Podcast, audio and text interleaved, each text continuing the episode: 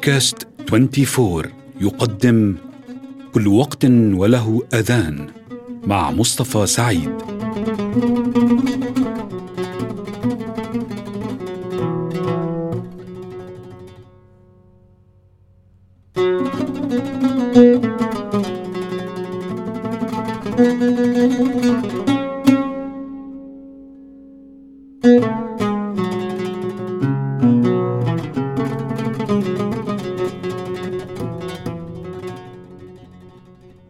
أهلا وسهلا بكم أصدقائنا المستمعين في حلقة من سلسلة حلقات كل وقت وله أذان.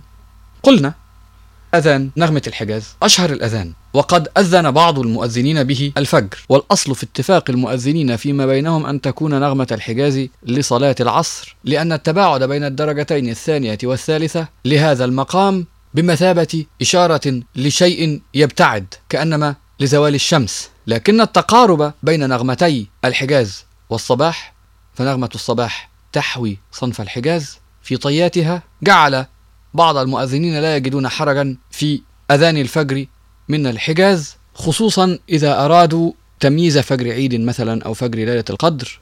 وتبديل المقام يسهل في أذان الفجر لأن أذان الفجر يختلف في نص الكلام بزيادة الصلاة خير من النوم كما ورد في السنة بالتواتر. أصبح الأذان ملهما حتى للموسيقيين العازفين. كان أول أذان عزف وسجل وسمع من نغمة الحجاز. نستمع إلى نموذج منه.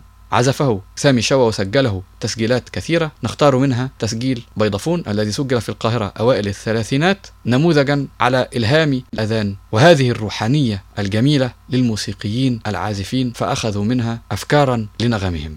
نختم مع سامي فندي الشوا ومقطع من أذان حجاز على الكمان.